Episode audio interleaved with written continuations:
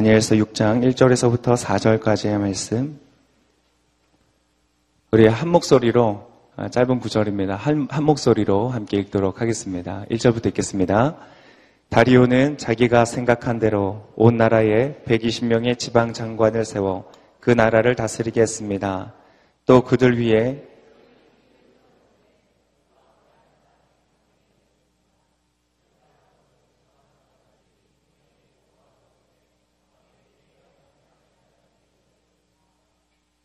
다니엘은 생각이 앞서서 다른 총리들과 지방 장관들보다 훨씬 뛰어났습니다. 그래서 왕은 다니엘이 온 나라를 다스리도록 맡길 생각이었습니다. 그러자 총리들과 지방 장관들은 나라 일에 있어서 다니엘의 잘못을 찾아 고발하려고 애쓸 썼습니다. 그러나 그들은 다니엘에게서 어떤 실수나 다니엘은 충성스러워 아무런 실수나 아무런 잘못도 없었기 때문입니다. 아멘. 아, 오늘 본 말씀의 제목은 정직, 불편한 진실이라는 제목으로 말씀을 나누겠습니다. 아, 오늘 제목이 굉장히 불편한 제목인데 이렇게 나오신 것은 정말 훌륭하다고 생각합니다. 아, 이곳에 모인 분들은 정말 하나님을 사랑하고 또 하나님을 사랑하기를 원하고 또 하나님의 뜻대로 살기를 원하는 그런 귀한 마음으로 이 자리에 나오신 줄 믿습니다. 하나님께서는 그 마음의 중심을 보십니다. 여러분이 어떤 마음을 가지고 왔든지 헌신하는 마음, 하나님께 나를 드리고자 하는 마음, 아, 나의 삶을 하나님께서 쓰실 수 있도록 내어드리는 그런 마음을 가지고 오셨다면 주님께서 그 마음을 인하여서 너무너무나 기뻐하실 줄을 믿습니다. 여러분의 지금 표정보다 한 100만 배는 더 기뻐하실 줄 믿습니다. 정말입니다. 그리고 꼭 그런 마음이 아니더라도 아, 외롭고 힘들고 지치고 고단하고 아, 그래서 안식을 찾고 싶고 쉼을 누리고 싶고 아, 뭔가 위로가 필요해서 이곳에 나오신 분들도 동일하게 하나님은 여러분을 향하여서 특별하고 아름다운 계획이 있는 것을 믿으시기를 축복합니다. 지금 받는 고난과 어려움과 역경이 그것으로 끝나지 않을 것입니다. 하나님이 여러분의 인생을 통하여 이루시는 새로운 사명의 길로, 새로운 영광의 길로, 승리의 길로 주님께서 여러분을 인도하여 주실 줄을 믿습니다. 아, 오늘 이 말씀을 통하여서 아, 힘을 받으시고 하나님이 주시는 그 지혜와 능력을 가지고 오늘 돌아가시는 그래서 빈손으로 왔다고 할지라도 두 손 가득 영혼 가득히 주님의 은혜를 채워가시기를 축복합니다. 아, 오늘 정직이라는 주제입니다. 아, 제가 나온 대학교가 한동대학교라는 아, 대학교입니다. 그 대학교는 하나님의 대학이다. 하나님의 방법으로 하나님의 인재를 양성하는 대학이다라는 아, 거창한 그 카피를 가지고 있습니다. 그래서 그 하나님의 뜻대로 어떻게 살아갈 것인가 그거를 중요하게 표현할 수 있는 단어가 무엇일까 해서 학교에서 가르치는 것이 바로 이 정직입니다. 그리고 이 정직을 어, 훈련하고 또 연습하기 위해서 하는 아, 제도가 하나 있는데 한동 아너 코드라고 불려지는 어, 여러 가지 아, 그런 우리가 지켜야 되는 일들이 있습니다. 그 중에 하나가 아, 무감독 양심 시험 제도라는 것입니다. 시험장에 들어가면 감독 이제 교수님이 들어와서 시험지를 올려놓고 그냥 나가시는 거예요. 그래서 아무도 감독이 없는 상태로 시험을 보는 겁니다. 여러분 한 가지 질문 드릴게요. 컨닝을 할까요? 안 할까요? 네. 역시 여러분 모든 것은 멀리서 볼 때 아름다운 것입니다. 네, 가까이 가서 보면 아, 이 고등학생 때까지 항상 눌려 있다가 처음으로 경험하는 자유에 너무 당황하고 아, 어떻게 해야 할지는 몰라서 서로 친절하게 정보를 주고 받는 사람들이 있습니다. 아, 근데 어떤 한, 한 어떤 형제의 이야기입니다. 형제가 시험 전날 열심히 공부를 했어요. 밤을 새면서 공부를 했습니다. 아, 이제 시험 시간이 다가올수록, 아, 이제 씻고 나가야 되겠다. 샤워를 착 하고, 너무 이제 고난 거예요. 그래서, 아, 잠깐 눈 묻혔다 가야 되겠다. 눈을 붙였는데, 정신을 차리고 보니까 벌써 아침인 거예요. 해가 떴고, 시간을 보니까 시험 시간이 다 된 거예요. 그래서 뭐, 정신없이 헐, 헐레벌떡 모든 짐을 챙겨가지고 시험장에 들어갔습니다. 벌써 시험을 시작한 거예요. 아, 정신없이 시험지를 가져와서 책상에 앉아서 다 기도를 하고 시험을 보려고 딱 하는데 눈에 번뜩 들어오는 게 있어요. 바로 옆에 있는 책상에 한, 형, 한 학생이 이 시험 보는데 옆에 교과서 같은 그 교재를 펼쳐놓고 떡하니 보라고 펼쳐놓고 막 시험을 보고 있는 거예요. 아, 순간 갈등이 됐어요. 과연 이것을 보고 지나칠 것인가? 아니면 뭔가 여기서 내가 뭔가를 해야 되지 않겠는가 고민하다가 그래 우리 어, 하나님의 어떤 이름을 가지고 이래선 안 된다. 그래서 책상을 팍 치면서 큰 소리로 얘기했습니다. 아니 우리 하나님의 이름으로 하는 이런 시험에서 이렇게 해서는 되겠습니까? 책을 펼쳐서 봐도 되겠습니까? 사람들 갑자기 웅성웅성 쳐다보는 거예요. 근데 그 시험을 보고 있던 그 학생이 자기를 말하는 건 줄 알고 굉장한 미안해, 미안해하는 얼굴로 이렇게 말했습니다. 아, 형제님 죄송합니다. 그런데 아, 지금 오픈북 테스트입니다. 아, 여러분 정직이라고 한다면 여러분 어떤 것들이 생각나세요? 아, 지금 우리가 말을 한 것처럼 어떤 거짓말을 하지 않는 것, 부정행위를 하지 않는 것, 어떤 그런 것이 이제 정직이다 우리가 이렇게 생각을 합니다. 근데 정직이라는 말을 더 깊이 들어가 보면 사실 더 공격적인, 단순히 수비적인 내용이 아니라 공격적인 뜻이 있습니다. 어, 한자로는 바를 정자에 고들 직자, 바르고 고든 것을 말하죠. 근데 이 정직을 영어로 번역을 하면 인테그러티라는 단어로 번역을 할 수가 있는데 이 단어의 어, 사전적 의미를 더 깊이 들어가 보면 라틴어에서부터 이 어원이 나왔는데 라틴어의 의미가 어, 부정적인 의미로는 나뉘어지지 않았다. 또 죄가 없다. 타락하지 않았다. 그러니까 우리가 생각한 일반적인 어떤 정직의 의미를 가지고 있습니다. 근데 부정적인 의미만이 아니라 긍정적인 의미를 가지고 있는데 그것은 완전하다. 연합되어 있다. 하나이다. 라는 뜻이 있습니다. 즉, 정직이라는 것은 무엇이냐? 단순히 내가 컨닝을 하지 않고 부정행위를 하지 않는 것을 넘어서서 내가 학생이고 지금 시험을 치르는 그 수험생이라는 어떤 그 신분에 나뉘어지지 않는 하나 된 그 마음을 가지고 그 시험에 대하는 것, 그 태도를 자체를 바로 정직이라고 말한다는 것입니다. 존재의 목적과 주어진 사명에 대해서 온전한 하나의 마음을 갖는 것. 두 가지 나뉘어진 마음이 아니라 하나의 온전한 마음을 가지고 대하는 것. 내가 엄마라면 자녀를 대하여서 온전한 하나의 마음을 대하는 것. 내가 배우자라면 나의 배우자를 향하여서 온전한 하나의 마음을 갖는 것. 그것이 바로 정직이라고 하는 것입니다. 아, 요즘 우리 사회에서 이슈가 되고 문제가 되고 사람들의 어, 입에 오르내리는 그리고 이 나라를 굉장히 힘들게 하고 고통스럽게 하는 그런 문제들의 대부분을 보면 이 정직의 문제에서부터 있는 것을 우리가 발견합니다. 정직하지 않기 때문에 정치인들이 그들이 말하는 것처럼 정말 백성들을 위하는 정치를 하겠다. 그런 하나의 마음, 온전한 마음, 나뉘어지지 않는 그런 마음으로 정말 정치에 임한다면 여러분 지금 우리가 경험하는 굉장히 많은 문제들이 사라질 것입니다. 많은 사람들이 이 정직을 갈망하지만 사실 동시에 회피하는 것이기도 합니다. 사업가들도 언제나 홍보나 광고나 PR에서는 소비자들을 가장 위한다. 고객이 최우선이다. 라고 이야기하지만 그들의 마음에는 다른 마음들이 있는 것을 보는 것이죠.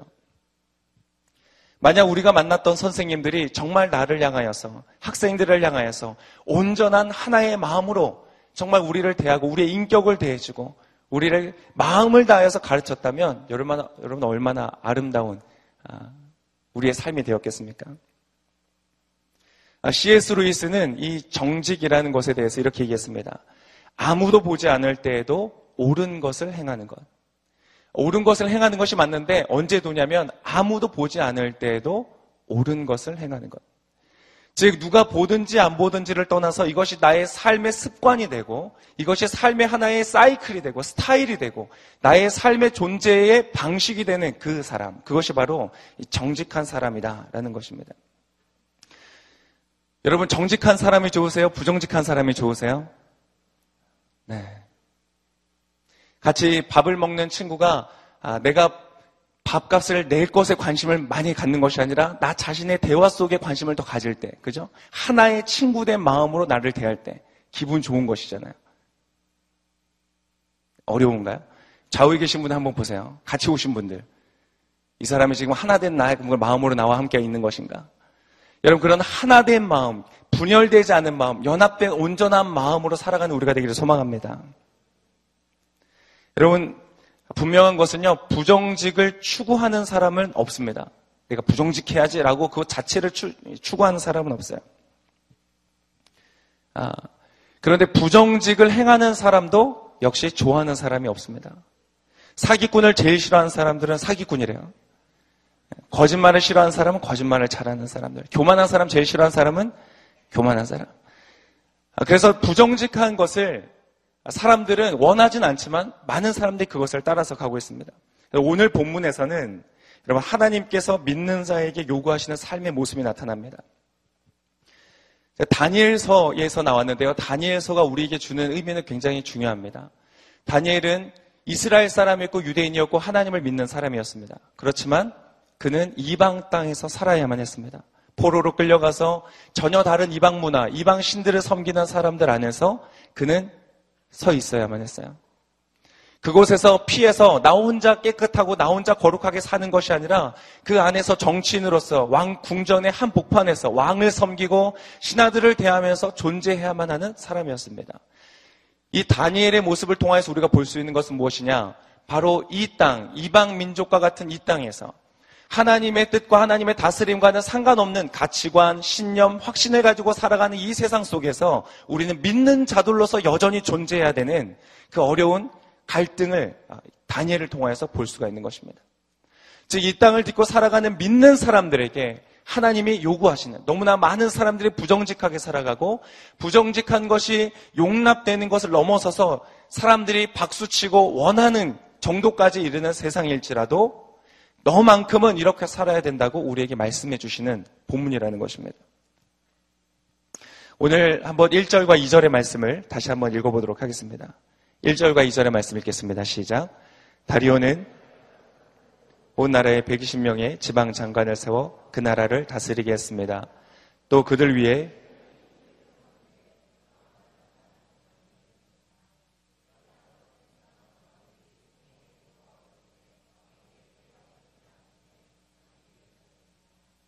바벨론 제국이 무너지고 메데라고 불려지는 메데와 바사, 지금으로 말하면 페르시아라고 이해할 수 있는 민족이 이 땅을 점령했습니다. 그리고 그때 등, 아, 장했던 왕이 다리오 왕입니다.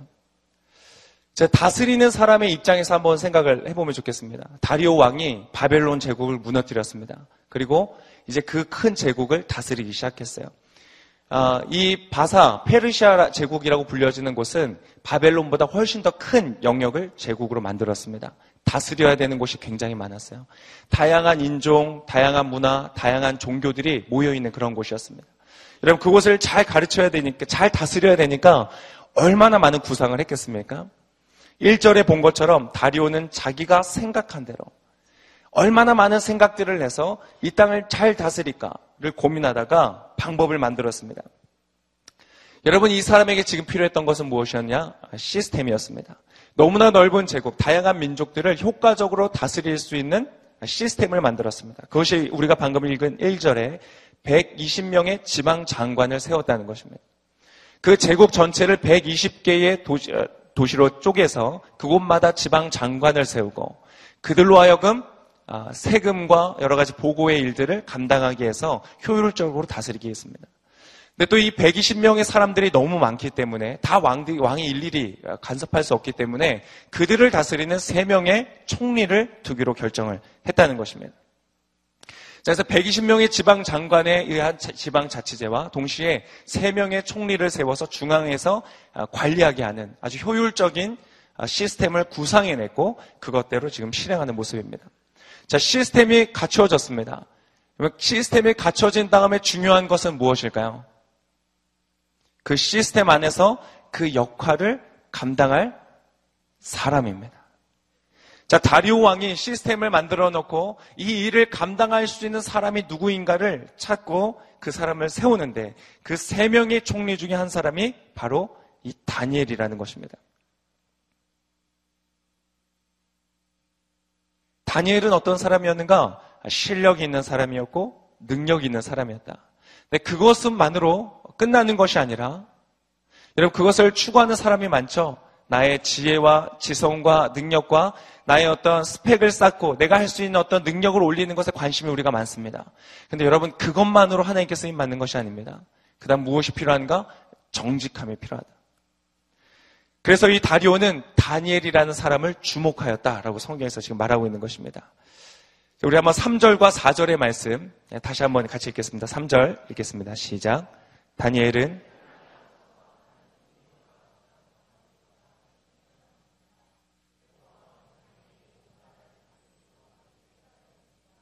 그러자 총리들과 지방 장관들은 나라 일에 있어서 다니엘의 잘못을 찾아 고발하려고 애를 썼습니다. 그러나 그들은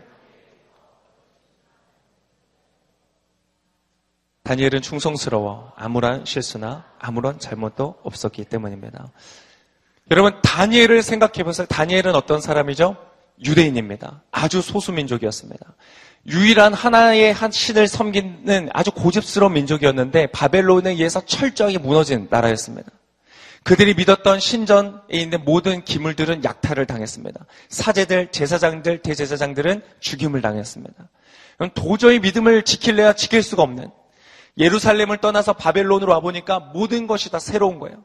이제까지 우리는 우물 안의 개구리 같은 거예요. 이 세상의 발전된 문화와 문명과 가르침들을 배우면서 얼마나 많은 고민과 갈등을 했을까? 내가 믿는 하나님이 정말 이 온 우주의 하나님이 맞는가? 여러분, 다니엘은 그곳에서도 믿음을 지켰습니다. 그래서 유대 민족의 가장 어떻게 보면 가장 고집스럽고 작은 별 볼 일 없는 나라에서 온 이 사람이 그 나라에서 2인자가 될 정도로 높이 쓰임을 받았습니다. 여러분 바벨론 땅에서 2인자입니다. 얼마나 대단한 지체입니까? 여러분 그것보다 더 놀라운 사건이 일어난 것이에요. 다리오 왕이 바벨론 제국을 무너뜨리고 거기를 다스리기 시작했는데 그 중에서 나에게 충성하고 누가 나의 이 일들을 잘 감당할까를 살펴보다가 다시 다니엘을 주목하였다는 것이에요. 다니엘은 바벨론에서 이미 중용되었던 다니엘 그 바벨론에서 가장 높은 자리에 있었던 신하였음에도 불구하고 여러분 그런 세상이 아닙니다.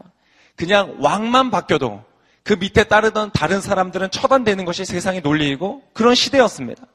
그런데 그냥 왕이 바뀐 수준이 아니라 집의 계층, 민족 자체가 바뀌었습니다. 나라 자체가 바뀌었는데 이 다리오가 누구를 시킬까 보다 보니까 다니엘이 눈에 띄었다는 것이. 그 사람이 왜 눈에 띄었는가? 4절에 우리가 볼 수가 있죠. 어느 정도로 이 사람은 정직하였는가? 그의 적이 샅샅이 이 사람을 고소할 근거를 찾기 위해서 샅샅이 뒤졌는데도 불구하고 여러분 이 사람들이 멍청한 사람들이 아닙니다. 이 바벨론 제국을 무너뜨리는 그것만큼 능력을 행할 수 있도록 페르시아를 강하게 만들었던 그런 신하들이었어요. 똑똑한 사람들이었습니다. 그런 사람들이 장부를 다 가져오고 다니엘이 이제까지 했던 모든 정책들을 다 가져와서 일일이 다 샅샅이 뒤졌음에도 불구하고 어떤 실수도 잘못도 찾아낼 수가 없었다는 것입니다. 여러분 지금 이 다니엘의 모습이 바로 이 세상을 살아가는 당신의 사람들, 당신의 자녀들에게 하나님께서 원하시고 요구하시는 그러한 모습이라는 것입니다. 어떤 분들은 이렇게 반론할지 모르겠습니다. 아, 목사님, 우리는 죄인이잖아요. 우리는 죄인인데, 우리는 어쩔 수 없는데, 예수님께서 우리를 왜 죽으셨기 때문에 우리는 그 하나님의 자녀가 된 거잖아요. 그래서 이미 우리는 구원받았고 하나님 사랑을 입은 사람들이기 때문에 좀 부족하고 모자라도 괜찮은 건 아닌가요? 맞습니까? 분위기가 아닌 것 같죠? 아닙니다. 아, 로마서 3장 31절에 이렇게 말하고 있습니다. 같이 한번 읽겠습니다. 시작. 그러면 우리가 믿음으로 말미암아 율법을 파기합니까? 결코 그럴 수 없습니다. 오히려 우리는 율법을 굳게 세웁니다. 놀라운 말씀이죠. 아, 오늘 말씀을 준비하면서 굉장히 힘들었습니다. 아, 보통 하나님 당신을 사랑하시고 격려하시고 놀라운 계획을 가지시고 이런 말씀 선포하면 얼마나 신납니까? 듣는 분들도 기분 좋고 감사하고. 근데 오늘은 좀 다른 말씀인 거예요. 당신이 해야 되는 일이, 일이 있다는 것이. 그 기준은 하나님이 당신의 백성들에게 요구하는 기준은 조금도 낮추어지지 않는다는 것이에요. 십자가의 사건으로 우리를 깨끗케 하셨고 정결케 하셨고 우리를 받으셨는데 그럼에도 불구하고 오늘 지금 하루를 살아가는 나에게 하나님께서 기대하시고 요구하시는 그 기준은 조금도 낮추어지는 것이 아니다. 오히려 그것을 더 굳게 세우는 것이다. 여러분 우리는 완전히 정직할 수 없을지 모릅니다. 다니엘 설교 준비하면서 여러분 제일 뭐가 제일 힘들었겠습니까, 제가? 제가 다니엘 한 반만 돼도 제가 이 정도 설교 안할 것 같습니다. 여러분 똑바로 사십시오. 막 이렇게 할 것 같아요. 근데 이 말씀을 전하는, 준비하는 저부터 이 정직의 문제에서 너무 걸리는 거예요. 지난 한 주간 내가 신호 위반을 몇 번을 했었나? 그러나 여러분 오늘 어렵지만 이것은 주님의 분명한 말씀이에요. 그래서 우리가 마음속에 새겨서 들어야 돼요. 여러분 오늘 하루를 살면서 여러분 얼마나 정직하게 그 자리에 계셨습니까? 여러분이 조공모드로서 아르바이트생으로서 여러분이 직장인으로서 여러분의 가정 안에서의 어떤 역할로서 그 자리에 있을 때 얼마나 나뉘어지지 않은 여러분의 부르심과 사명에 합당한 그리스도의 이름에 합당한 이름을 사셨습니까? 그리스도인이다. 예수님을 따르는 그리스도인이다라는 그 이름을 여러분 자랑할 수 있는 그런 삶을 사셨습니까?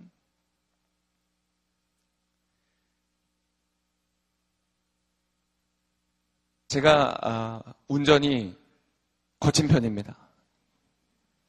네.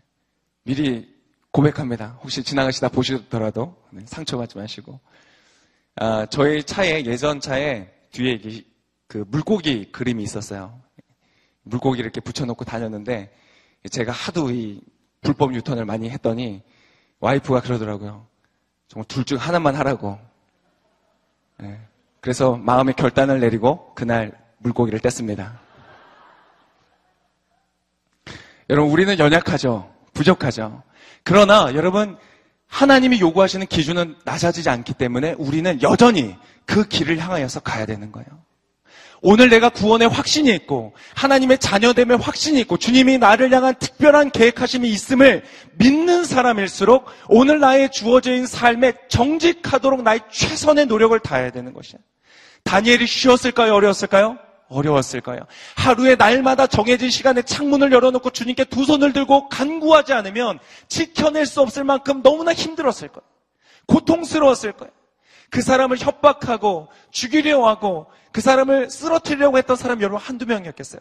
그를 유혹하고 그 사람을 정죄하고 그 사람을 핍박했던 사람들이 여러분 한두 명이었겠어요. 그러나 그 가운데서도 온전한 하나의 마음을 가지고 살기 위하여서 몸부림을 쳤던 것. 여러분 그 삶을 우리에게 요구하십니다. 그리고 그 삶을 추구하는 사람이어야 무엇을 할 수 있는가? 회개를 할 수 있습니다. 여러분 가슴을 찢고 가슴을 두드리며 하는 회개가 언제 있었는가? 이 시대에 너무나 많은 크리스천들이 내가 구원받았다는 그 믿음 때문에 하나님께 마땅히 드려야 되는 회개를 하지 않고 그저 나는 구원받은 것으로 만족한다고 생각하며 하나님의 구원의 길과는 전혀 다른 인생의 길을 살아가는 사람이 많습니다. 사기를 치고 거짓말을 하고 다른 사람들과 전혀 구별되지 않는 삶의 습관들을 가진 채 교회를 다니는 기 때문에 오히려 하나님이 이름이 더럽혀진 일들이 얼마나 많은지 모르겠어요. 여러분 그러한 일이 있습니다. 저에게도 있어요. 물고기만 뺏겠어요, 제가. 많은 죄악들이 우리 안에 있죠. 그러나 여러분 이 삶을 놓치지 않고 추구할 때에 그때 우리 마음속에 무엇이 있을 수 있는가? 깊은 회개가 있다는 거예요. 하나님은 애통해하고 상한 심령을 멸시치 아니하신다고 말씀하셨어요.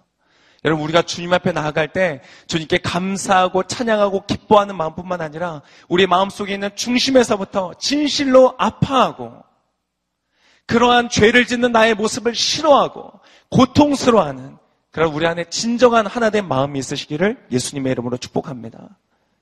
주님께서 그것을 받기를 원하시는 거예요. 제가 이 말씀을 준비하면서 아, 이 시대에 대한 것들을 조금 얘기를 한번 해보려고 합니다. 그리고 오해하지 마세요. 저는 어, 종북도 아니고 사회주의도 아니고 그렇습니다. 이 시대를 바라보면서 여러분 많은 생각을 하게 됩니다. 아, 점점 이 세상에 살기가 어려워지는 아, 시대를 살아가고 있는 것 같습니다. 흑수저와 금수저의 이야기가 나오고 아, 점점 신분 상승을 할 수 있는 다른 기회들이 제거가 되고 최근에 좋은 대학을 가는 사람들의 몇 퍼센트 이상은 학자금 대출이나 어떤 다른 정부의 지원이 필요 없는 어느 정도 경제적 수준을 가진 사람. 그래서 경제적 수준과 그 삶의 어떤 미래의 기회와 소망이 아, 비례해 가는 그런 시대, 아, 어려운 시대라고 생각이 됩니다. 아, 자본주의의 시대를 살고 있는데 이 자본주의가 점점 병들어가고 있는 것들을 보는 것 같아요. 어, 어떤 아, 로버트 라이시라는 사람의 아, 책이 있습니다. 미국 클린턴 대통령의 정부 때에 아, 노동부 장관을 했던 분인데요. 이분이 자본주의를 구하라라는 책을 써서 냈습니다. 그리고 이 사람의 그 강연이나 이런 것들이 많이 어, 번역이 되기도 하고 그래서 인터넷 유튜브에서도 여러분 보실 수가 있는데 이 사람이 이런 얘기를 합니다. 지금 현재 자본주의가 병들어가고 있다. 그래서 굉장히 소수의 사람들이 대부분의 수익을 독식하고 있다. 아, 미국의, 미국이 2차 세계 대전 이후까지는 굉장히 성공적으로 발전을 해왔다. 그런데 1970년대 이후부터는 개인의 어, 소득과 수입이 중지되, 정지되었다. 더 이상. 아, 나라 전체의 수입은 늘어나지만 개인의 수입은 늘어나지 않는 것이야. 그 수입은 다 어디로 가고 있는가? 아, 대부분의 대기업과 소수의 권력자들, 그리고 리더십 그룹에게 그것이 가고 있다. 이렇게 말하고 있는 것이야. 부의 불균형인 것이죠. 아, 그러면서 자료에 보니까 이렇게 돼 있어요. 아, IMF 보고서에서 우리나라에 대한 아시아 전체에 대한 보고서를 냈는데 우리나라에 대해서 이렇게 얘기했어요. 상위 10%의 사람들이 전체 소득의 45%를 차지하고 있다. 아, 부의 불균형이 굉장히 아, 심각해지고 있다는 것입니다. 아, 이곳에 지금 상위 10%의 분들이 듣고 계시다면, 네. 아,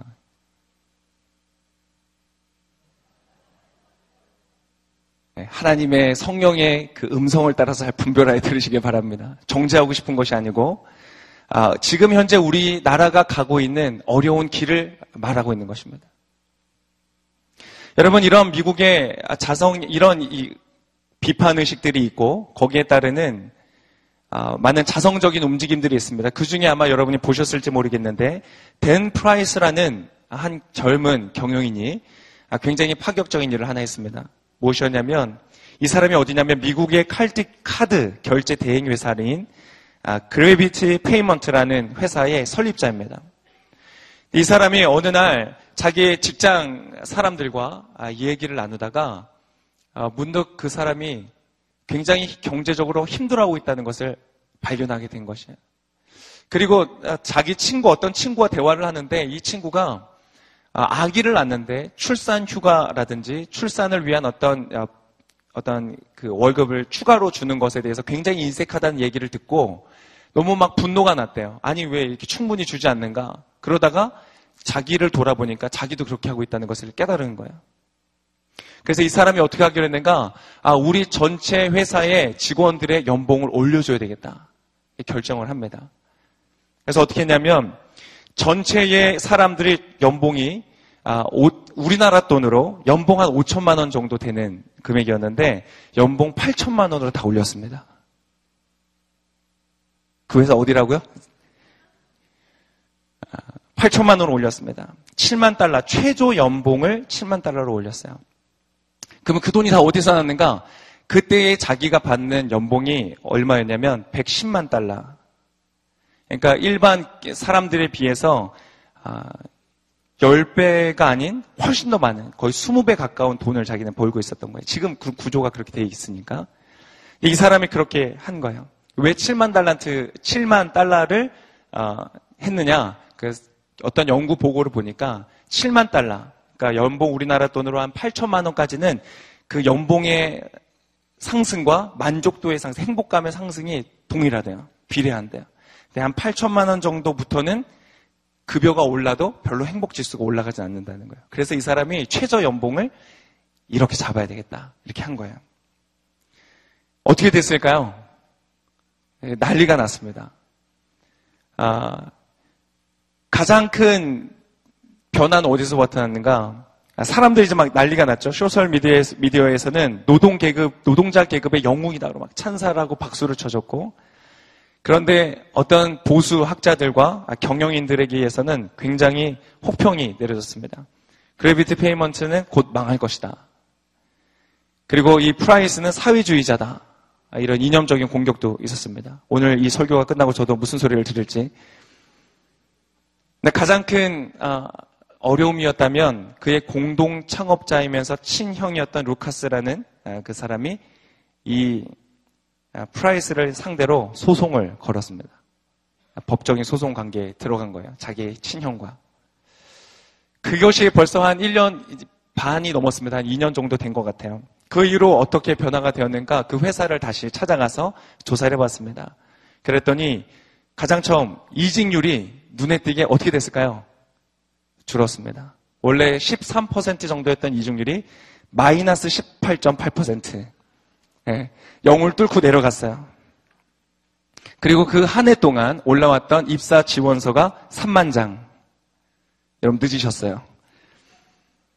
그리고 전체적으로 아, 조사를 해보니까 통근 시간이 줄었대요. 왜? 다 회사 근처로 이사 온 거예요. 어차피 회사 안 떠날 거니까. 다 와서 이사를 하는 거예요. 예, 전체 계산해보니까 1년에 한 1560시간이 절약되었대요. 그 시간을 직장과 가정과 자기 자신한테 쓸 수 있게 된 것이죠. 그리고 또 재미있는 현상이 무엇이 있었는가? 아, 연봉이 올리고 나서 베이비 붐이 일어났다. 원래 1년에 120명 정도의 그 직장인들이 1년에 한 회 혹은 두 회, 많으면 두 회 이렇게 아기가 태어났대요. 근데 연봉을 올리고 그 한 해 동안에 10명이 태어났다고 합니다. 10배가 뛴 것이죠. 경영은 어떨까요? 예, 기본적인 사람들 연봉을 많이 주기 때문에 쉽지 않을 텐데 아, 보니까 고객의 수가 55%가 증가했대요. 그 작년에는 5%의 증가한 거에 비해서 굉장히 많은 고객이 늘었고 아, 그 고객이 이탈하는 율도 9%에서 5%로 줄어들었어요. 그리고 매출은 35% 상승했고 수익은 2배 이상 늘었다고 합니다.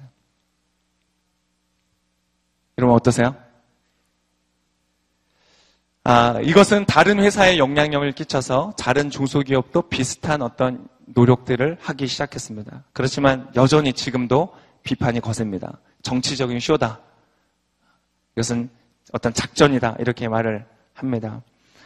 어, SBS 스페셜에서 최근에 한 몇 개월 전에 이것을 전체적으로 같이 다뤘더라고요. 아, 거기서 보니까 이 직원들이요, 어, 이 돈을 모아가지고 차를 사줬어요. CEO가 이 프라이스라는 이 CEO가 12년 동안 차를 계속 몰고 다녔거든요. 12년 동안 차를 안 바꾸고 타고 다녔는데 이 직원들이 10개월 동안 돈을 모아가지고 차를 사줬어요. 이 CEO가 그것을 받으면서 기뻐서 어쩔 줄 모르고 눈물을 흘리고 울고 서로 허그하고 그런 관계를 갖는 것이죠. 여러분 그런 CEO 만나고 싶으시죠? 옆에 계신 분에게 말씀해 주세요. 당신이 그런 CEO입니다. 여러분 그러한 사람이 나타나야 되지 않겠습니까? 아, 제가 최근에 제리 맥과이어라는 영화를 다시 한번 봤어요. 제리 맥과이어 혹시 보셨어요? 네, 안 보신 분들은 정말 추천합니다. 뭐 저는 여러분 이거 뭐 파는 거 아닙니다. 저 아무 그 없습니다. 네, 한번 보세요. 예, 톰 크루즈가 정말 잘생겼습니다. 예, 리즈 시절의 그 모습을 보는데 근데 거기에 보면 이런 장면들이 나오는 것이에요. 35살에 아주 잘 나가는 스포츠 그 에이전트, 에이전시에서 매니저로 역할하는 사람이 열심히 살아갔어요. 돈도 많이 벌고 성공했어요. 그런데 어느 날 보니까 자기가 대하고 있는 이 어떤 한 선수 막 사고가 부상이 나는데도 이 사람은 몸값을 올려야 되니까 쉬어라, 그만해라 이런 얘기를 못 하는 거예요. 그 모습을 보고는 그 다친 선수의 아들이 자기한테 와서 욕을 합니다. 쓰레기 같은 사람이라고 욕을 하고 이 사람은 충격을 받아요. 그리고는 고민을 하다가 어느 날 밤에 잠자리에 누웠는데 갑자기 그의 삶에 어떤 회의가 오고 갑자기 insight가 막 몰려온 거예요. 그래서 노트북을 열고 새벽에 막 글을 쓰기 시작합니다. 나름 mission statement라고 자기가 사명 선언문을 작성을 하는 거예요. 처음에 한 장만 쓰려고 했는데 쓰다 보니까 25장이 된 거예요. 그 25장을 그 새벽에 새벽 4시가 넘어서 인쇄소에 달려가서 다 제본을 떠서 그 다음날 모든 직원에게 다 돌립니다. 감동을, 그 내용의 핵심 내용은 무엇이냐면, 우리는, 우리 회사는 방대한 고객들보다는 소수 정예의 고객들에게 진실한 관심을 기울여야 된다. 그리고 중요한 것은 돈이 아니라 인간이다. 이런 내용이에요. 이런 내용을 막 써가지고 다 뿌렸습니다. 그 다음날 출근할 때 이 사람이 너무 밤에 취해가지고, 여러분 밤에 조심하세요. 여러분 사랑한다는 연애 편지 쓰실 때 밤에 조심하세요. 너무 이 밤에 그 필을 받아가지고 막 써서 냈는데 그 다음날 이제 갈 때 너무 두려운 거예요. 근데 갔는데 사람들이 막 박수를 쳐줘요. 그래서 해피엔딩이 될 줄 알았는데 예, 일주일이 지난 이후에 그 사람은 잘립니다. 예, 그런 사고방식으로는 이 세상에서 살아날 수가 없다. 아, 한번 보세요. 근데 여러분 생각해 보세요. 하나님께서 지금 이 자본주의 시대를 살아가고 있는 바벨론 땅에 살아가고 있던 다니엘처럼 자본주의 시대를 살아가는 우리들을 바라보면서 어떠한 정직을 기대하실까? 그냥 거짓말 안 하고 내가 뭔가 남에게 피해를 끼치지 않는 수준에서 그냥 어떤 나의 삶에 나 혼자 깨끗한 인생을 살아가는 것만으로 우리는 과연 만족할 수 있는가? 주님께서 우리에게 요구하시는 것은 내가 나서서 그런 이야기를 하기 때문에 내가 회사에 잘리더라도 사람들의 미움을 받더라도 핍박을 받더라도 우리가 옳다고 생각하는 그것에 대해서 행하고 말하는 존재가 되어야 되진 않을까? 댄 프라이시나 아니면 이 제리 맥가이어 같은 사람들이 이 자리 속에서 나와야 되지 않겠는가?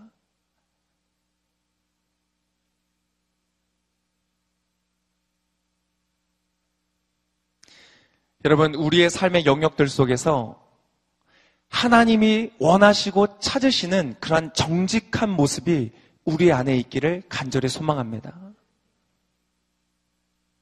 사람들은 세상이 어떻게 흘러가는지 이것을 어떻게 바꿀 수 있을지 모릅니다. 여러분, 정말 뛰어난 정책이 나오면 바뀌어질까요? 세상이 살만한 세상으로 바뀌어질까요? 그렇지 않습니다. 하나님의 주시는 그 부르심 앞에 내가 믿음으로 온전히 반응하면서 이 자리에 나의 하루의 삶에 그 하나님이 주시는 정직한 마음을 가지고 살아가는 그리스도인들이 없다면 여러분 누가 일어서서 그러한 이야기를 할 수 있겠습니까? 지금 이 자리에 앉아 있는 이 화요일 날 저녁이 좋은 시간에 다른 곳에 가지 않고 하나님의 음성을 듣고 하나님께 예배하고 경배하기 위해서 온 우리가 주의 옷자락 만지며 주님께 무릎을 꿇고 그 발 아래 입 맞추기를 원하는 우리가 우리 하루의 삶을 통하여서 하나님이 기뻐하시고 요구하시고 찾으시는 하나님이 갈망하시는 그 정직한 자의 삶을 살지 않는다면 여러분 주님께서 어디에 가서 당신의 마음에 합한 인생을 살아가는 자를 찾으실 수가 있겠습니까? 저는 CEO가 아닌데요. 저는 그럴 만한 권한이 없는 사람입니다. 여러분 여러분이 있는 자리에서부터 시작하시기를 축복합니다. 영화 불법 다운로드 하지 마세요. 여러분 음원 받으셔서 친구들과 쉐어하지 마세요. 특히 우리 크리스천 CCM 음악 좋은 거 있으면 야 너무 좋다 이거 공유하자고 다 뿌리고 막 그러세요. 그러지 마세요. 내가 할 수 있는 것부터 물론 저도 불법 다운 이제 불법 유턴 하지 않습니다. 여러분이 할 수 있는 곳에서 제가 예전에 차를 몰고 이것도 차에 관한 이야기인데 저희 와이프 이제 아 근데 와이프지만 와이프 결혼하기 전에 여자친구일 때 같이 차에 타서 드라이브를 하다가 이제 강남역이었던 것 같아요. 잠깐 세워놓고 어, 잠깐 신호를 기다리면서 얘기를 하다가 어, 굉장히 뭔가 이 어떤 뜨거운 토론을 하게 됐어요. 다퉜다는 얘기예요. 막 싸우다가 저도 모르게 그때 이제 운전이 약간 미숙할 때여서 갑자기 차 저도 모르게 엑셀을 밟아버린 거예요. 차가 순, 순간적으로 웅 하고 나가면서 앞차를 받았어요. 펑! 근데 놀란 마음에 어, 떻게 해야 되지? 운전대를 잡고 있는데 앞차에 있는 분이 내리시면서 목을 잡고 내리시더라고요. 막 오셨어요. 얘기를 해서 아, 너무 죄송하다. 그랬더니 그분이 아, 막 목이 너무 아파하시면서 내가 원래 목이 좀 아팠는데 아, 이것 때문에 내가 병원 가기도 그렇고 앞으로 조심하세요. 그리고 그냥 가셨어요. 저는 그때 그것이 이렇게 이런 반응이 나올 거는 저는 몰랐어요. 근데 지금 생각해 보니까 너무 훌륭한 사람인 거예요. 어떤 분이 그런 얘기 하더라고요. 아, 어떤 차 내 범퍼 좀 받아줬으면 좋겠다. 이 위에 갈게. 그런 분들이 있더라고요. 저희 와이프가 한번 차를 몰고 가다가 살짝 어떤 차에 정말 살짝 소리도 안 나게 살짝 닿았는데 범퍼를 가시더라고요. 여러분, 아, 믿는 자라면 여러분 그러한 사고가 났을 때 여러분 어떻게 하셔야 되겠어요? 저는 그 뒷골 뒷목 잡았던 분이 정말 크리스천이시기를 바래요. 아니면 정말 나중에라도 예수 믿으셨으면 좋겠어요. 저는 그분이 기억도 안 나지만 중보합니다. 주님.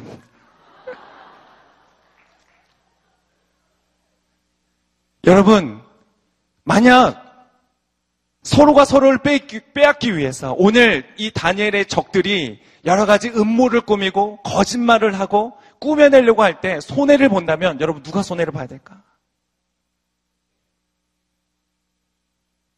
아무런 보호자 없이 내가 가지고 있는 내 손에 쥐고 있는 돈이 나의 인생의 소망이라고 생각하는 사람일까요? 아니면 나의 모든 필요를 공급하시는 주님이 계시다는 것을 믿는 사람일까요? 점점 이 설교가 부담스러워지시죠? 여러분, 오늘 우리의 개인의 삶의 영역에서 내가 할 수 있는 나의 최고의 정직을 하나님께로 드리시기로 여러분 결단하실 수 있기를 바랍니다. 거룩하고 구별된 삶을 추구하는 거야. 추구하고 추구하다 보면 여러분 마음이 어려워져요. 왜? 내가 그것을 지킬 수 없다는 걸 깨닫기 때문에. 내가 100번을 약속했지만 100번의 약속이 깨지는 순간 나는 좌절하고 절망할 때 있어요. 근데 여러분 아세요? 그때 복음이 은혜가 되는 것이에요. 그 싸움이 없는 사람은 복음에 감격이 없어요. 그래서 신앙생활이 오래될수록 바리새인들과 같이 굳어질 뿐이에요. 그러나 그 길을 향하여서 구별되고 거룩한 그 길을 향하여서 추구하고자 발버둥을 치고 애를 쓰는 사람은 그 마음이 낡은 부대처럼 될 수가 없고 완악하고 강팍하여질 수가 없는 것이에요. 교만할 수가 없는 것이죠. 여러분 이것은 율법과 의무에 관한 그런 것을 지금 말하는 것이 아닙니다. 여러분 의무를 지켜야 된다고 말하는 것이 아니에요. 저는 지금 믿음에 관한 것을 말하고 있는 것입니다. 행함이 없는 믿음은 죽은 믿음이라고 성경에서 말하고 있습니다. 오늘 본문에 보니까 다니엘에게 이렇게 표현하고 있습니다. 아, 이것은 중요하니까 한번 읽겠습니다. 3절, 아, 아닙니다. 4절의 말씀 우리 한 번 더 같이 읽겠습니다. 4절 같이 읽겠습니다. 시작. 그러자 총리들과 지방 장관들은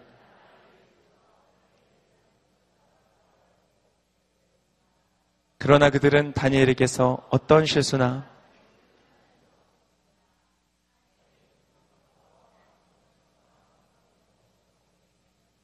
자, 오늘 다니엘은 충성스러웠다라고 말한 이 충성스러웠다는 히브리 원어의 단어는 이 구약 전체에 딱 세 번 나옵니다. 딱 세 번 나오는데 모두 다 다니엘서만 나와요. 그런데 이 다니엘서에 언제 나오는가? 지금 4절에 나왔고요. 다니엘이 충성스러웠기 때문에 찾을 수가 없었다. 그리고 이 단어가 한번 어디서 나오냐면 오늘 이 스토리가 끝날 때 결국은 이 사람들이 음모를 꾸면서 이 사람은 다니엘을 사자 굴에 집어넣고 사자 굴에서 구원을 받고 나올 때에 그때 23절에 이렇게 기록을 하고 있어요. 23절의 말씀을 같이 함께 읽겠습니다. 시작. 왕은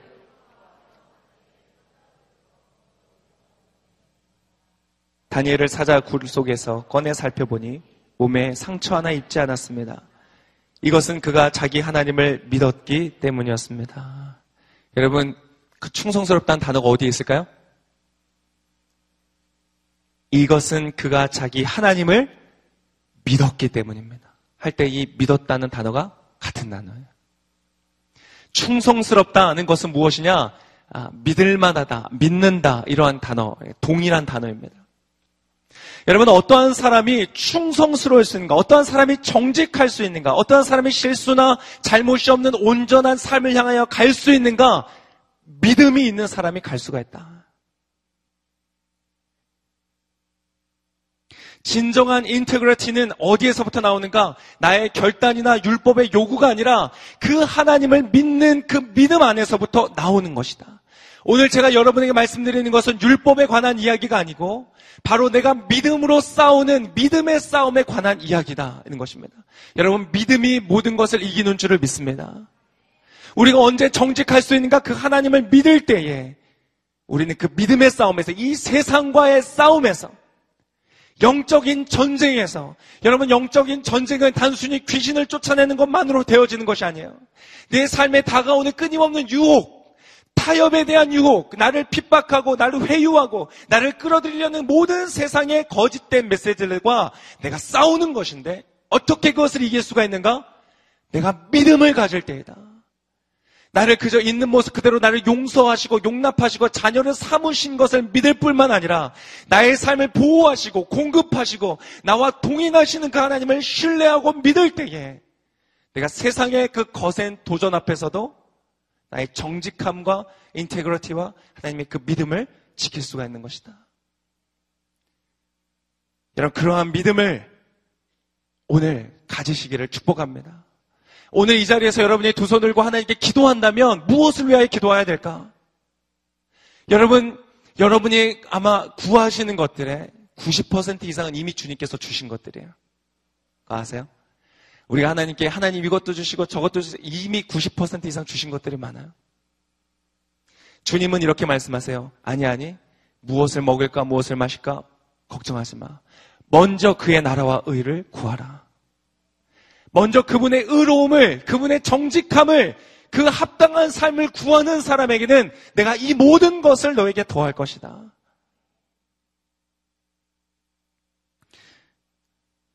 이제 말씀을 마무리할 건데요. 한 가지만 더 말씀을 드리고 마치겠습니다. 여러분, 믿음을 가지고 하나님을 향하여 온전히 믿을수록 다니엘처럼 온전히 믿고 그 믿음대로 행하기 때문에 정직한 삶을 사는 사람. 여러분이 있는 자리에서 의사라면 정말로 돈을 위하여 의료 행위를 하는 것이 아니라 정말로 한 명의 환자를 하나님이 맡겨주신 영혼을 치유하고 회복하는데 마음을 들이는 그런 인생을 선택하고 학원 강사이든 학교에서 가르치는 학생을 가르치는 사람이라면 그 한명한 명의 학생이 나의 수의원으로 보이지 않고 정말 하나님의 그 진리와 하나님의 그 의로움과 하나님의 그 거룩한 가치를 가르쳐야 되는 그 대상으로 바라보고 나의 마음을 먹고 그것을 위하여 기도하고 하나님의 지혜를 구하고 그렇게 그 아이들을 가르치는 사람. 회사의 직장인이라면 나에게 주어져 있는 시간들 속에서 하나님을 향하여 충성하듯 최선을 다하여 충성하고 나의 마음을 다하여서 나의 상사들을 대하고 굉장히 저도 찔리지만 그러한 마음으로 가지고 살아가는 사람. 여러분, 그런 이들에게 주님께서 주시는 특별한 선물이 있다. 오늘 말씀의 3절에 보면 이렇게 되어 있습니다. 다니엘은 생각이 앞서서 다른 총리들과 지방 장관들보다 훨씬 뛰어났습니다. 근데 이 생각이 앞서서라는 이 말을 번역을 했는데 원래 원어의 의미는 무엇이냐? 탁월한 영이 그 안에 계시다. 이런 뜻입니다. 루아흐. 그 영이 있는데 탁월한 영. excellent spirit이 그 안에 다니엘 안에 있었다는 것이에요. 여러분, 주님은 맡길 만한 자에게 그분의 영광을 맡기십니다. 맡길 만한 자에게 그분의 영을 부어 주십니다.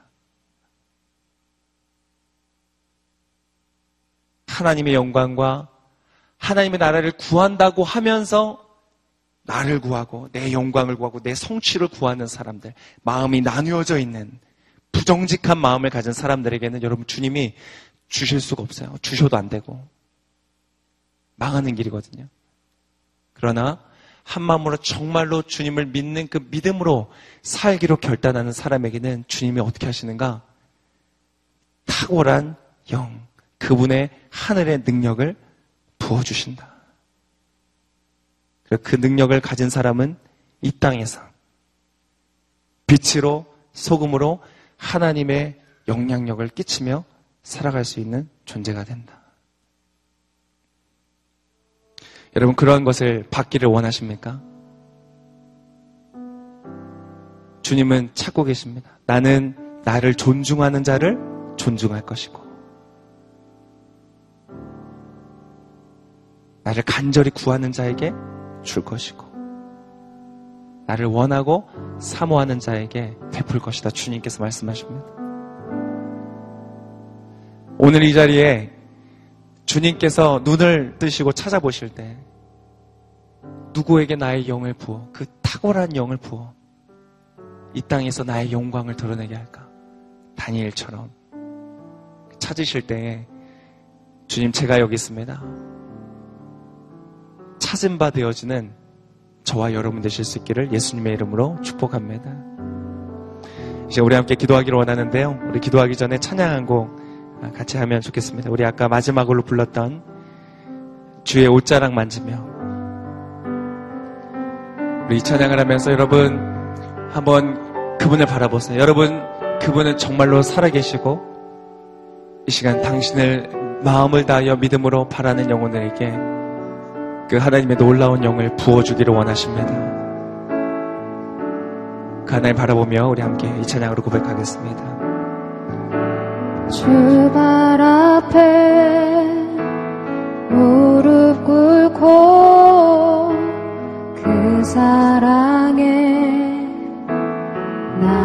남기네 어떤 말도 어떤 말도 그 어떤 소리도 그 어떤 소리도 그발 앞에서 그발 앞에서 잠잠해질지 않아. 잠잠해지네. 내 마음을 다해 고백하기로 원합니다. 주 나의 사랑. 주 나의 사랑. 그 발 앞에 앉아. 앞에 앉아. 내 모든 기도는 사랑의 노래가 됩니다.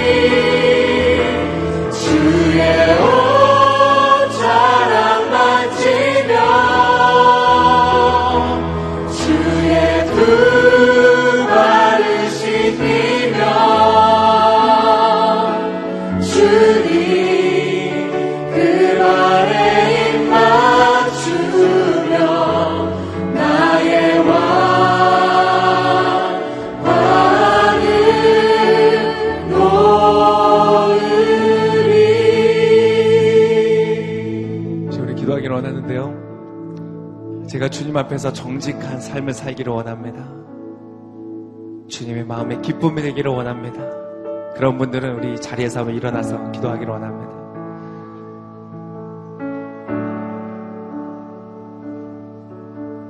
주님의 옷자락에 손을 대듯이 그분 앞에 우리 두 손을 들고 우리 한번 기도하며 나가기를 원합니다. 가장 먼저 기도할 때 우리 안에 아, 회개의 기도를 좀 하기를 원합니다. 내가 구원받았다고 예수 그리스도로 인하여서 구원받았다고 예수께서 나를 위해 십자가를 지셨다고 고백하면서도 예수님의 뜻과는 상관없는 길을 걸었다면 그분의 이름에 합당한 삶을 살지 않고 그분의 원하시고 요구하시는 것을 바라보지 않고 끊임없이 여전히 나 자신을 위하여 사는 나의 모습이 있다면 이 시간 회개하기를 원합니다. 하나님 우리를 용서하여 주시고 예수 그리스도의 보혈로 정결케 하여 주시고 다시 한번 나의 마음과 양심을 깨끗하게 씻어 주시옵소서. 회개하는 사람들마다 오늘 주님께서 주시는 놀라운 용서의 기쁨을 누리게 될 주여나 우리 함께 주여 한번 외치며 주 앞에 기도하며 나아가시겠습니다. 주여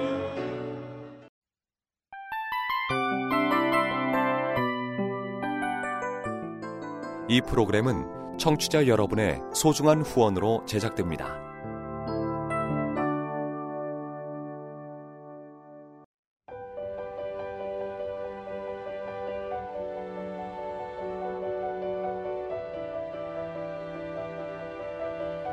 세상에는 수많은 교회들이 있지만 더 깊이 있는 말씀 강해를 찾기 위해 크기로만 교회를 선정하지 않습니다.